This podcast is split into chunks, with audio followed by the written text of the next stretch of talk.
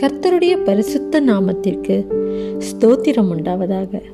இன்றைய தினம் நாம் தியானிக்க போகிற தியானமாவது ஆறுதல் அளிக்கும் அன்பான ரெபேக்காள்.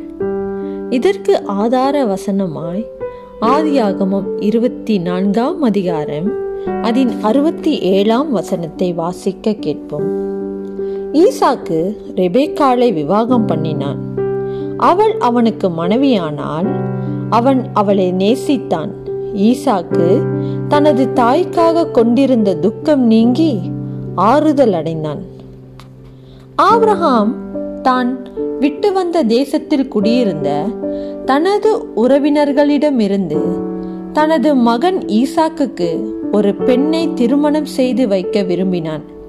எனவே ஈசாக்குக்கு ஒரு மனைவியை கண்டுபிடிக்க தன் நம்பிக்கைக்குரிய ஊழியக்காரனை அனுப்பினான். ஈசாக்குக்கு ஏற்ற அந்த பெண் யார் என்பதை அவனுக்கு காண்பிக்கும்படி வேலைக்காரன் தேவனிடம் வேண்டுதல் செய்தான். அவள்தான் ரெபேக்காள். ரெபேக்காள் ஆப்ரஹாமின் சகோதரனாகிய நாகோருடைய பேத்தியின் மகள் என்பது அவனுக்கு தெரிய வந்தது. அவள் தைரியமாக தன் பெற்றோரை விட்டு இதுவரை சந்திக்காத மக்கள் மத்தியில் வாழவும் அவள் இதுவரை பார்த்திராத ஒரு மனிதனை விவாகம் பண்ணிக்கொள்ளவும் தொலைதூர தேசத்திற்கு செல்ல ஒப்புக்கொண்டாள். ஆப்ரஹாமின் வேலைக்காரன் மற்றும் ஒட்டகங்களுடன் அவள் வந்தபோது ஈசாக்கு அவர்களை ஒரு வயல்வெளியிலிருந்து ஏறிட்டு பார்த்து பின்பு அவர்கள் வருகிற வழியில் சென்று சந்தித்து அவர்களை வாழ்த்தினான். அவர்கள் இருவரும் சந்தித்த பின்பு திருமணம் செய்து கொண்டார்கள். ஈசாக்கு ரெபேக்காலை மிகவும் நேசித்தான். என்ன ஒரு அற்புதமான விஷயம். ஈசாக்கை திருமணம் செய்து கொண்டே ரெபேக்கால் ஒரு புதிய குடும்பத்துடன் தன்னை இணைத்து கொண்டார்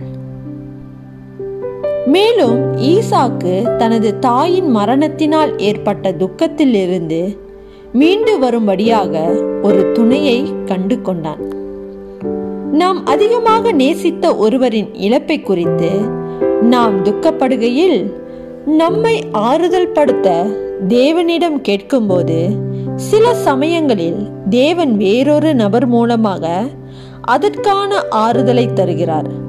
நம் மீது அனுதாபப்படுகிற நம் வேதனைகளையும் துக்கத்தையும் புரிந்து கொள்ளுகிற நபரை தேவன் நமக்கு தருகிறார். இன்று நீங்கள் மனதுக்கத்துடன் காணப்படுகிறீர்களா? உங்களை ஆறுதல் படுத்தக்கூடிய ஒருவரை தேவன் உங்களுக்கு தருவாராக.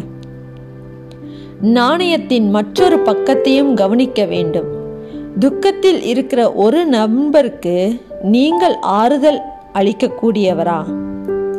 அவர்களின் துக்கத்தின் நேரத்தில் நீங்கள் அவர்களுக்கு அருகில் நிற்கிறீர்களா? ஜெபம் செய்வோம். அன்புள்ள இயேசுவே இன்று துக்கத்தில் மூழ்கி கிடக்கிற அனைவரையும் ஆறுதல் படுத்தும்படியாக வேண்டுகிறேன்.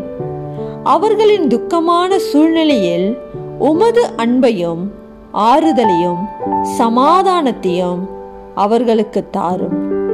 உம்முடைய நாமத்தில் செபிக்கிறேன் என் ஜீவனுள்ள நல்ல தகப்பனே Amen.